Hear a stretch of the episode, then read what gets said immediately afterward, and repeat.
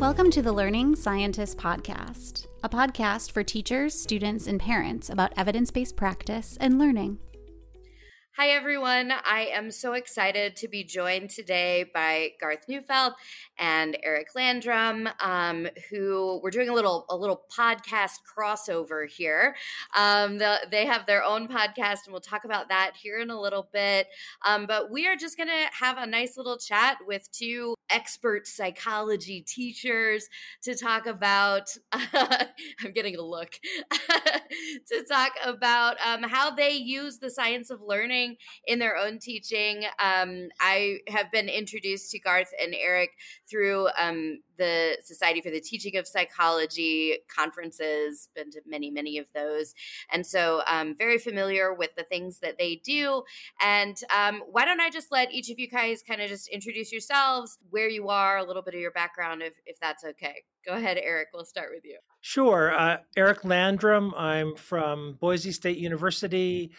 I currently serve as department chair. I've been a fan of the science of learning, I don't know, maybe twenty years or so, uh, in, in its various forms, scholarship of teaching and learning for a long time. In fact, I was thinking, Cindy, as you were talking, I, I have a hard time remembering not using some versions or implementations of the science of learning. Uh, I was a what we might call a straight lecturer for some time, but I typically try to involve my students in some form of active learning. And so, um, and before I let Garth cut in here for the next forty-five minutes, I did want to mention that I'm really a fan of the Learning Scientist.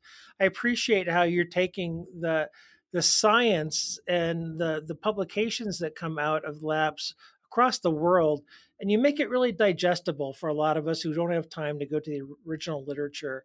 So uh, I'm a fan, I'm a reader, and I appreciate what you and your team, what you and your team does. Thank you so much. Thanks, Eric. Yeah, that's that's that's the goal, right? That's the goal, is to try to spread the word as much as we can. Garth, you want to introduce yourself? Don't take forty-five minutes, though. Okay. Okay, thirty-five it is. Thanks for having me. And uh, my name is Garth Neufeld from Cascadia College in Washington State, and it has been, uh, I, I've got basically the opposite story of Eric in terms of the way that I've used science uh, for teaching, it, especially in early career. I found myself at a community college and um, with no formal training as an instructor, really didn't know how the uh, science of learning intersected with what I was doing in the classroom. And so I had good mentors along the way. Uh, I was fortunate to grab those folks, or for them to grab me, uh, because I could see a you know a different scenario where I didn't have a strong department, didn't have people mentoring me in those ways. The Learning Scientists have been uh, in my inbox for as I, I don't know as long as you you all have been sending things out. I've been reading it. The first time that I saw anything from the Learning Scientists what, was when you produced those six posters about uh, different kinds of learning uh, or different kinds of studying for students, really student focused. And I saw those and I thought, this is something that could help my students. But it was also, for me, the motivating factor to being the kind of instructor uh, that that I could I, I could be. And, it, and and part of it was the way that you all took some very, very complicated science and really boiled it down to to. suggestions that even instructors can use in their classroom. That's where I was ten years ago. And uh, so I'm very, very thankful for it. I have now tried to make courses that that I can, you know, using the Learning Scientist kind of as a first step, that I can say, this is a evidence-informed course. Uh, the way that I am teaching to students, the things that I'm teaching, the things that I'm spending time on uh, are um, are, you know, evidence informed, and uh, they're going to help my students not only in this class, but in classes to come. And I really do, when I look back, attribute that to a lot of what you've done. And so it's not only for students, it's for instructors as well. I'm feeling all the good feels over here. This is great. So I'd, I'd like to talk to you guys a little bit about how you go about incorporating some of these things. So maybe, maybe some, some examples of simple things, right? So Garth, you just spoke about like designing a course with these things in mind. And I feel like that's a little bit different than I'm already teaching and now what's something I can add to a course.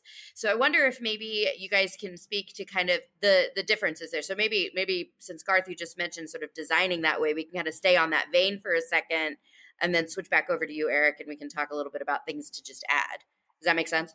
Yeah. yeah. So one of the things that I love is using uh, retrieval practice in my classes and talking to my colleagues about using retrieval practice uh, because now I'm, you know, I feel like I've witnessed the benefit for my students. And so now I want uh, to help others to see this benefit uh, to themselves as well as instructors, because we all want our students to learn and we all have outcomes that we want to meet, and we're we're doing assessment to measure those things. And so um, in my course design, I think the first thing that I picked up through the Learning Scientist and then some other things that I was reading, and this is even before, you know, some other folks got on the retrieval practice train and did some amazing work with it. But one of the things that I I did um, was I just I, I took it seriously. And I thought, I teach a lot of introductory psychology. There's a lot of content there. We're moving past things so quickly that there is often, I assume, just a ton of learning lost because uh, of a lack of retrieval practice and, and just time and space for it. And so one of the things I started building into my course design is reaching back over, you know, things we've covered in the past. And these aren't even maybe big outcomes of the course, but if I If I thought that understanding uh, the way that social influence works is going to be beneficial to my students in their futures, at their jobs or um, in grad school or something like that, or in their relationships, then I'm going to hit it a number of times so that they really get it when they leave the classroom. And I'm going to measure that, and I'm going to make sure that uh, what I'm doing is working uh, in terms of revisiting those uh, ideas. And so, you know, I'll dress them up differently and, um, and try to, uh, you know, make students think critically about them. And, um, and it, so it's not just rote memorization, it's application, but um, really revisiting things over and over again. And that is a very strategic, um, that has to be uh, very strategic because uh, when you are trying to give students in Psych one hundred the overview of psychological science, you have to be able to and willing to let some things go in order to uh, go into depth about um, some of these other topics and to to use retrieval practice. So uh, I think forty-five minutes and done. Eric. and well, thanks I for just... our time today. Really appreciate it. And that is the Learning Scientist Podcast signing off. No, I was going to say, um, you know, I, I think one thing about teaching intro psych in particular is that it really can feel like almost fifteen or sixteen courses in one, right? Because you've got these distinct chapters sometimes, and it can feel like kind of one and done. Like, okay, we covered that topic, moving on to the next one. And it's like sixteen mini courses. So, and, and I think you're absolutely right. In order to do that in a strategic way, you really have to build in the time for the review. And and so it can't be sixteen distinct things anymore. You really have to pick what what is the depth that we want here instead of just the the breadth of a little bit of absolutely everything that nobody remembers later. So um, I will just also say it made me think about the work that Uh, the American Psychological Association has done on intro psych. They have uh, provided instructors with, and, and Eric was part of this work, um, themes uh, that really run through the entire intro psych course, which has made retrieval practice mo- more coherent, uh, or like the opportunity to use it where it's not so just disjointed.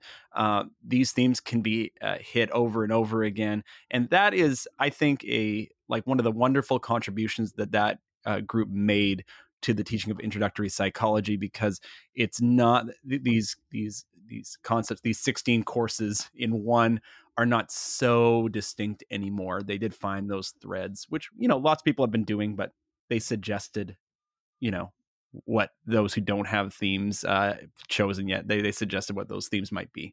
So. Yeah, I remember when that came out, I sent it to everyone I know. I know. Um, so thank you for your good work there, Eric.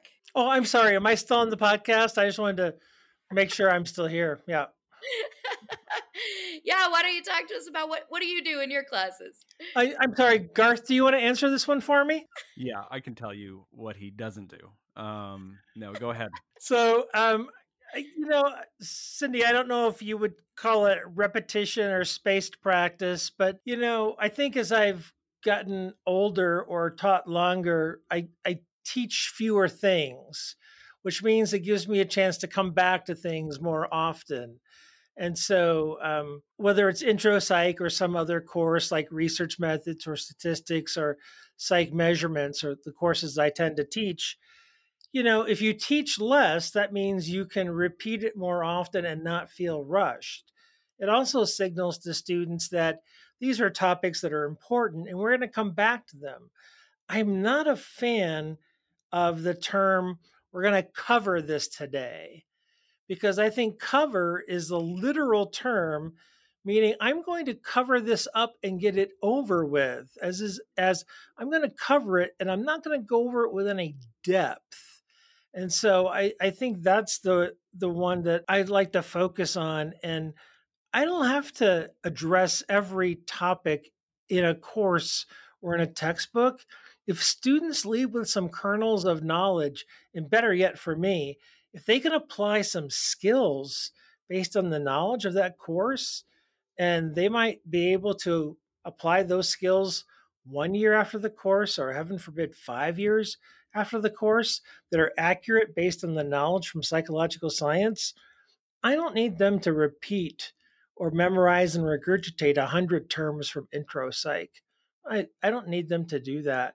So I, I like that repetition, that I don't know if you'd call that spaced practice or not. And I may not have the terms very as well versed as you two geeky scientists, but um, I, I want to get away from covering things. I want to take deeper dives.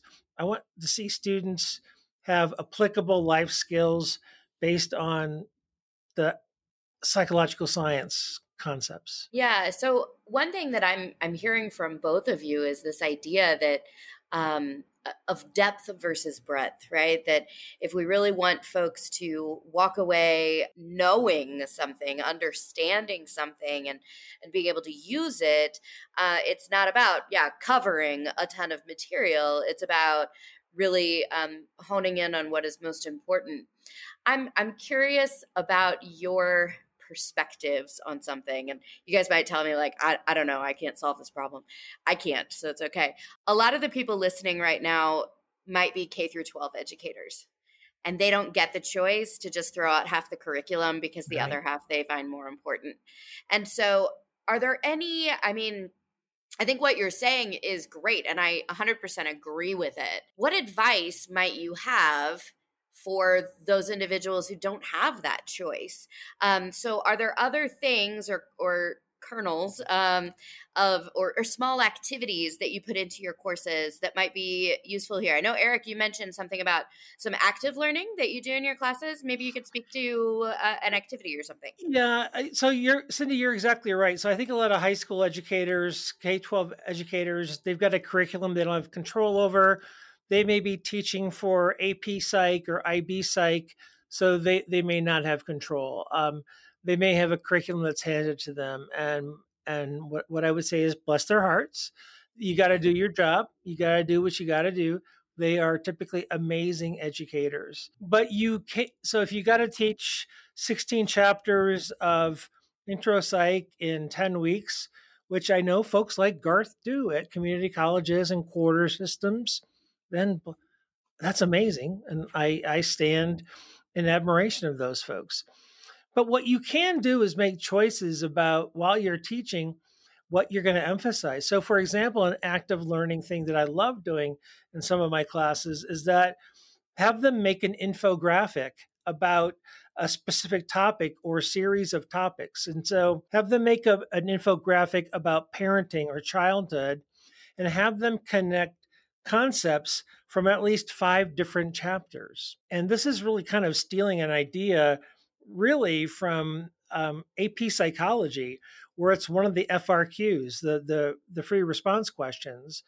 And, you know, talk about punishment and positive reinforcement and something from social psychology and how it relates to parenting, and make them make a poster in Canva and then make them present it to the class. And so with their high school class. And so they have to practice the critical thinking skills. They have to get, they get some artistic skills. They have to do a presentation to others, oral communication skills. They have to get the, the psychological science right. They have to do some A P A format skills with getting the reference citation. They have to get the science right. So there's a way that you can co- cover the content, integrate it, but then hit all of these goals.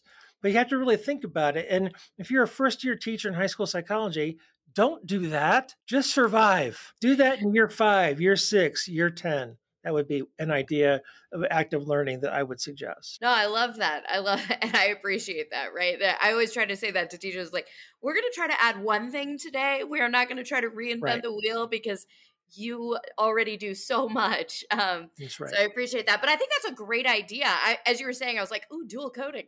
Ooh, a little elaboration. Ooh, I, you know, all the, and thank all you the- for having the actual terms to apply of, of what I don't know the terms of. Thank you. No, it's perfect. It's perfect. That's a great idea. I like that. Um, my students might not appreciate that because they might have to start doing something like that in, in my courses. Garth, go ahead. You have an idea for us too? Well, I have had the pleasure of getting to know many high school educators uh, over my time teaching in the community college system. A lot of that has come actually through the A P reading, where Eric and I actually both have served as uh, readers. And I don't know, these folks are so impressive to me, what they can do to get through that content that they don't have the luxury of picking and choosing about. It's it's unreal. So I feel a little bit inept to give this answer when I can think of ten of my friends in the high school teaching world, maybe even fifty friends from that world who could probably give us better strategies. But I will tell you that uh, I have learned a lot. Uh, somebody once told me that that um, A P reading was the best professional development that I would ever do. I think it probably was true. Uh, and and. Not only with relationships, but in what I learned. And one of the things that I learned and I've used in my classroom um, over and over again is uh, just just because you have to teach a lot of content does not mean that you can't do it effectively. Because there is, uh, th- if you are, you know, if you need to cover five hundred things in the course, uh, like many of our, you know, Uh, high school colleagues do, they find really creative ways to do it. And one of the things that I've done in my course, I've just kind of gone with it uh, in my intro psych course, is uh, instead of using multiple choice questions or um, maybe a, um, maybe definition-based assessments or something like that, just shifting that over to real life examples that are relevant to student lives. It's amazing how many questions are still in our course materials that have nothing to do with students' lives. And so um, it's not easy. It takes time. Uh, but instead of saying define such and such, to ask students to see it at work in their lives and uh, write to write those questions or to find them. You know, go through the publisher's materials, find the ones that really do hit more on application than on something like definition or rote memorization or something like that. It really does make a difference. There are always opportunities to help students see how psychological science benefits them in their everyday lives. And a lot of time it is just about tweaking what might already be there and making it more relevant for students to see themselves, you know, in that material. So, um, yeah, I'm glad that Eric's, by the way, talking about skills. Eric loves skills. I don't know how skills intersect intersect with the learning. By the way, science. So do employers. Yeah. Really? I did want to say that. We, we had we had a little interruption, and but I did did want to just comment on that. That uh, I know that Eric is big on skills. And when I think about these learning practices and kind of evidence-based learning strategies, in my psychology teacher mind, I'm often thinking about content. but these are very applicable to skill building as well. And so I appreciate that uh, Eric never lets me forget that. Well, can I just interject, interject bluntly? If our psychology students cannot apply the con- the wonderful content of psychology past memorization and regurgitation, it will do them no good in their life, whether personally or professionally. So, my friends, it's all about skills. I completely agree. Um, many years ago now, I switched all of my final exams in in all of my courses, but we'll stick with intro psych, um, to to being these application final exams. They were all essay exams, and it was a day in the life of someone like you. And all these crazy things happen, and there would just be stop points and say, explain to me what's going on here. And they had to use stuff from class, and everything had to be a unique concept from class. So it was like, read through the whole exam first, jot down what you kind of think you want to use, and then explain what's going on. Uh, because I said, you know, gosh, what do I actually want them to leave this course able to do? And that was what I wanted them to do. I wanted them to see psychology in their everyday lives. So why not have them prepare to do that and then do that? And then right. maybe they'll be able to do it in the world, right? Yeah. And, and maybe they only leave with ten ideas from your intro psych class. And you know what? Maybe your colleagues might think, oh, Cindy, are you kidding me? You spent sixteen weeks. I got to tell you, I would say if they left with ten ideas that they really understood and they could really apply five years later, I'm nominating you for a Nobel Prize.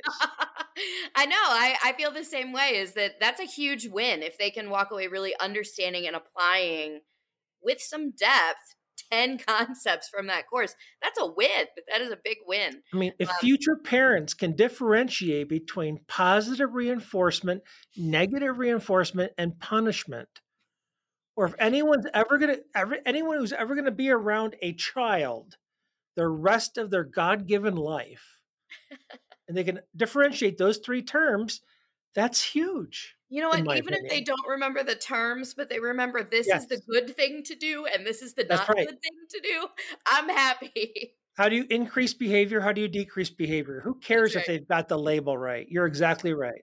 Well, and that's, you know, as instructors, isn't that what we're doing too, is trying to increase and decrease behavior for our students, uh, for our learning goals. And uh, and so putting it into practice ourselves, I think, is what the learning scientists have done really well and showed us how to do, uh, especially for those of us who didn't get it um, in our, you know, preparation to go into teaching higher education. So again, I appreciate it. Well, yeah, I don't know about you. I mean, I guess, Garth, you said you didn't really have any training. I had one one course that they were like, we're so excited, got integrated into our program. Like, wow, we're actually training teachers now with this one class, right? So I think that's pretty typical for higher education, is there's not a lot of training of, of what is most effective. And I think that speaks to why we have such admiration for our K twelve teachers, is that's because right. they were taught how to teach. Yeah. They were really taught how to teach. And as you, you were both saying, I wasn't taught how to teach in my doctoral program. And so th- that I think that's why they're so good in the classroom, and why at the beginning of my career, I was not. Well, yeah, we talk about um, sometimes the, the art and science of teaching. And I know a little bit about the science, and those K through twelve educators, it is an art. It is a craft. And I feel like I am I am still a novice in that area, even after teaching in higher ed for ten years, right? I really feel like they there's something there that that um, yeah, that they have um, that is, it is an art for sure. I smell a spinoff for the learning scientists uh, called the learning artists. So um, I, I know somebody you all else have, has to do that one. You all have so much time right now doing this uh, that you should probably, you know, do that. Yeah. Well, hey, let's talk about um, about your spinoff here. Uh, let's talk about the Psych Sessions. Tell I'm me, sorry. Tell me how- what what is Psych Sessions? Tell me how it got started. Tell me a little bit about what you guys do, or share rather with the people listening, because I I know a little bit. Well, the whole origin story is, I think, on episode two. Is that right, Eric? Yeah, somewhere across episodes one, two, and five, somewhere in there. Yeah. Yeah. We're now, uh, we're, we just celebrated five years ourselves. I know you all are a little ahead of us, but we uh, we celebrate that with uh, those who listen and who have, so many people who have supported us. And this was something that we independently, without talking to each other, had uh, thought about. And then our good friend, uh, Sue Franz from Highline College. Uh, all hail, Sue Franz. All hail, Sue Franz. put us put us together uh, on an email, I believe, and just said, hey, you are both interested in this. You ought to talk. And that's how that's how it started. And, and uh, Eric and I bring very different kind of skill sets and loves for what we do. And it is, it's been a labor of love to do this for five years now. Yeah. So what do you do? Uh, because I'm assuming there are some people listening who don't currently listen to Psych Sessions and might want to. Actually, we have our entire audience of listeners. We have room for no other additional listeners. So so we are full. There's a sign-up list. No, thank you. Thank you, Cindy. Let me just let me just add a little bit. Garth's being modest. Um, Garth brings a talent that I, I don't have. Garth is a musician. So he understood audio, he understood recording, uh, he understood the piece that I could have never done. And so he got us started. Um, I, I, I think I'm safe in saying that neither one of us were interviewers. So we kind of discovered this uh, school of hard knocks, so to speak, by doing. And, you know, I, and I don't know, Cindy, if you feel the same way, and hopefully you didn't feel the same way today. It takes about twenty minutes to get comfortable with people, typically in a one-hour interview. There's typically a point in an interview where the person relaxes on the other side of the microphone. Again, I hope it happened a lot quicker today. If not, the listeners can figure it out for themselves. Uh, but it, it's so the how the the O G, the original Psych Sessions, the longest running, whereas of this date, we've released one hundred fifty-nine episodes, is about an hour long, long form interview, typically free form, with a teacher of psychology. For the most part, we've ventured into a few interviews with a few other souls where we just talk about teaching, learning, and other stuff that we want to talk about. And we'll go off on a tangent quite frequently because you've met us. So we'll go off on tangents, and whether it's about their childhood or what instrument they played in band or um, what their first major was when it wasn't psychology, or what they're teaching right now this semester, or for textbook authors who they tried to publish with first. And we get the inside scoop on those types of things. And so we just People, our teachers of psychology are fascinating. And as you already know, they're so generous. They're generous with their time. They're generous with their stories. And it's just been a hoot and a holler, I got to tell you. Yeah, I think one of my favorite things is is hearing a lot of those sort of origin stories, if you will, and mm-hmm. and the the the often like winding path to where they are now. Um, that there aren't a lot of people with just this like straight shot trajectory to, um, and here I am. Even though these are people where I've just like idolized them, they're the people that are later I'm like, hey, I was in a I was in an elevator with so and so once, and it was so cool, right? Uh, and then I hear their story, and I'm like, wow, they're just normal people, aren't they? They really are. Um, so I that's that's one of my favorite. things yeah. about about the podcast is really seeing kind of that lifting yeah, the veil. You wouldn't think that Wayne Whiten was worried about getting into grad school, and he cooked steaks at a steakhouse. And if he wasn't going to get into grad school, he was going to go back and be able to cook thirty steaks at a time. And he had that skill set. That was his skill set he was going to fall back on. And mm-hmm. all these amazing people we've talked to over five years.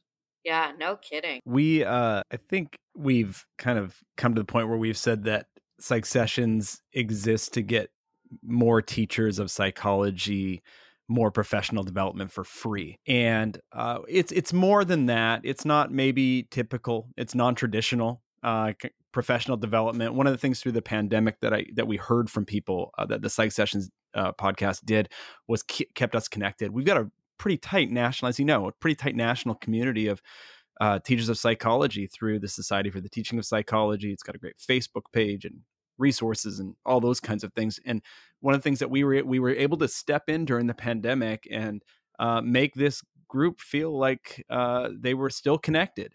And so it was our pleasure to do that. Um, but, you know, we we do a lot of different things. We live in a lot of different areas. Um, I had the pleasure of interviewing Albert Bandura before he passed away. And so that is, you know, oral history is part of what we've started to do over the years. Some great uh, folks. We've had the opportunity to interview uh, Arthur Evans Junior Uh, of the American Psychological Association. And so we've, those, those are, you know, those are big fish for us, and uh, just a pleasure. I can't believe people take time out of their schedules, but that means to me that they also care about what they do and, um, and, you know, what kind of legacy they, they're, they're leaving and, and, Uh, what they're hoping to accomplish. And so there are some amazing um, interviews. And I, I think uh, what you said, Cindy, is true, that the folks who are just doing the day in, the day out, like we all are at their institutions, they have a story to tell, and it's interesting.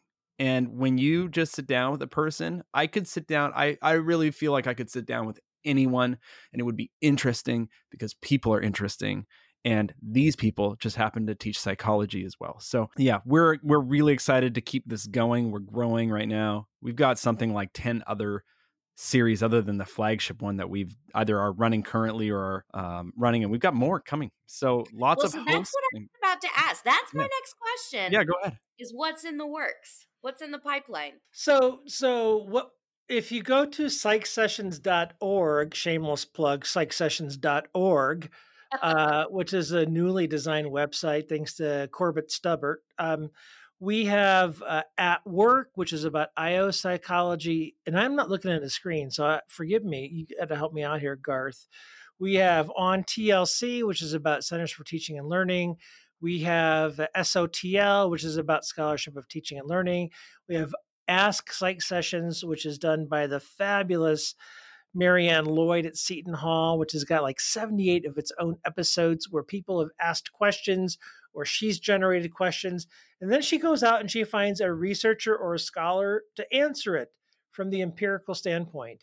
And I'll bet a lot of your listeners and readers, Cindy, would really appreciate the Ask Psych Session series. They're also bite-sized. They're like fifteen minutes. fifteen minutes. She targets one particular thing. Yeah. It, it might be the easiest way to get into Psych Sessions uh, is, is to do those. And there's some other ones that um, are archived right now. Writing for Psychology is out there. Uh, and there's other series as well.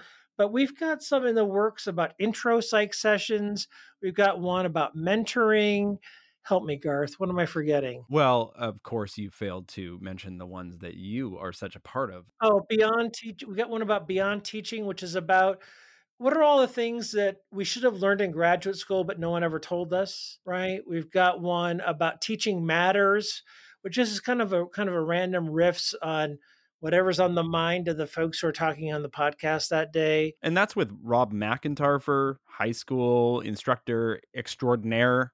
And um, who are our other hosts? We've mentioned a couple of them, and we're going to leave people out. But uh, Adyinka, um, the Kinschuler-Smith from City College, New York, S- um, Susan Nolan from Seton Hall University, Chris Hakala, Janet Peters, the host of, uh, I should really have the list in front of me, right? You didn't know I was going to ask. No, I should have known you were going to ask. Janet Peters. Janet Peters. Thank you. Washington State's own. Yeah. So we've got a lot going on, a lot coming. It's, it's so much fun. We're, we're now, we're producing stuff. There are things that Eric and I could never, ever do. We don't have the expertise to talk about some of these things. And now we have like an I O psychologist like Janet Peters saying, I want to do something. I'm trying to talk somebody right now into doing a skills-based psych uh, uh, podcast. Eric, you'll be happy about that. So the platform is ready. And so, and, and Psych Sessions, we are now kind of moving into that network space of being able to help people get their own thing going, which is a really exciting place to be. Actually, this is actually the first step in what we hope is a non-hostile takeover. I'm sorry. I'm just kidding. I'm just kidding. Well, I don't know. I can see. I can see some partnership here. I de- like definitely some cross collaboration would be lovely. I mean, sure. You all do a great job. I mean, the idea of keeping a blog up and running. I mean, we all know a lot of blog writers, and it's, as you know, it's hard to keep that thing up and running. Oh, I know. Uh, thankfully, I work with a group of three incredible women. And so, and all of us have young families and stuff just happens. Right. As you guys know, how many times did we have to reschedule this? And we all would just work so seamlessly together that it's like, guys, it's not going to happen this week. Who's taking over?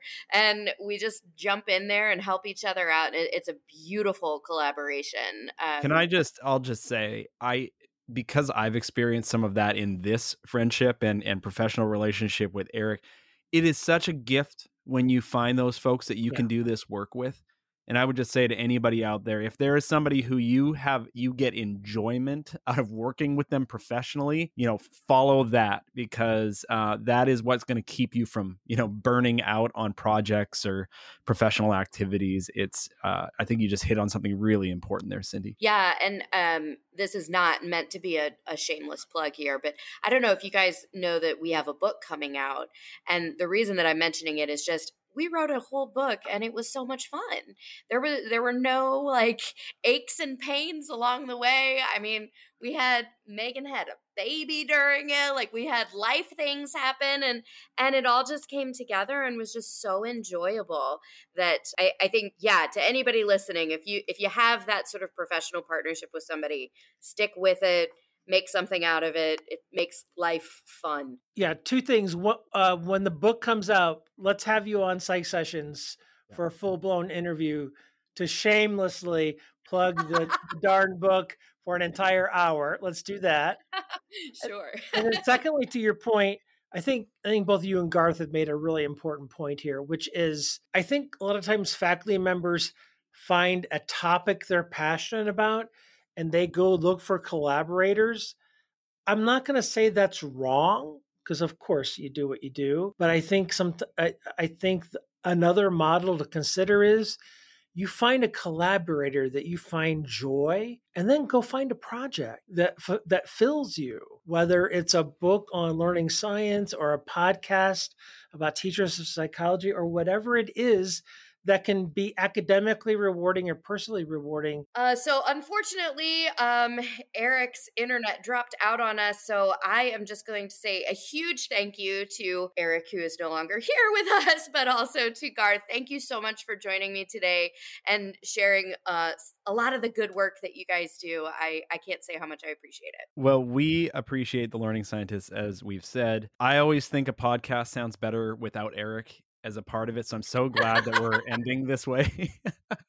But uh, Cindy, thanks for everything that you do. And thanks for having us. Uh, and, you know, we are looking forward to the opportunity to partner with the Learning Scientists more in the future, because I think we have the same thing, you know, th- that we're trying to accomplish. And that is helping uh, educators educate and helping students learn. So uh, that is, that is great. And you are leading the way and we appreciate it. Yeah. And I just want to leave our listeners with just one final thought, which is, Garth and Eric are good, close friends who like to poke fun at each other.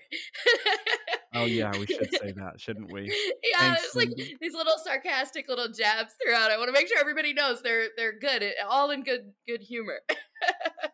All right, well, thank you so much, Garth, and uh, we'll talk soon. Thank you. This episode is funded by listeners like you. To support our work and gain access to exclusive content, visit our Patreon page at w w w dot patreon dot com slash learning scientists.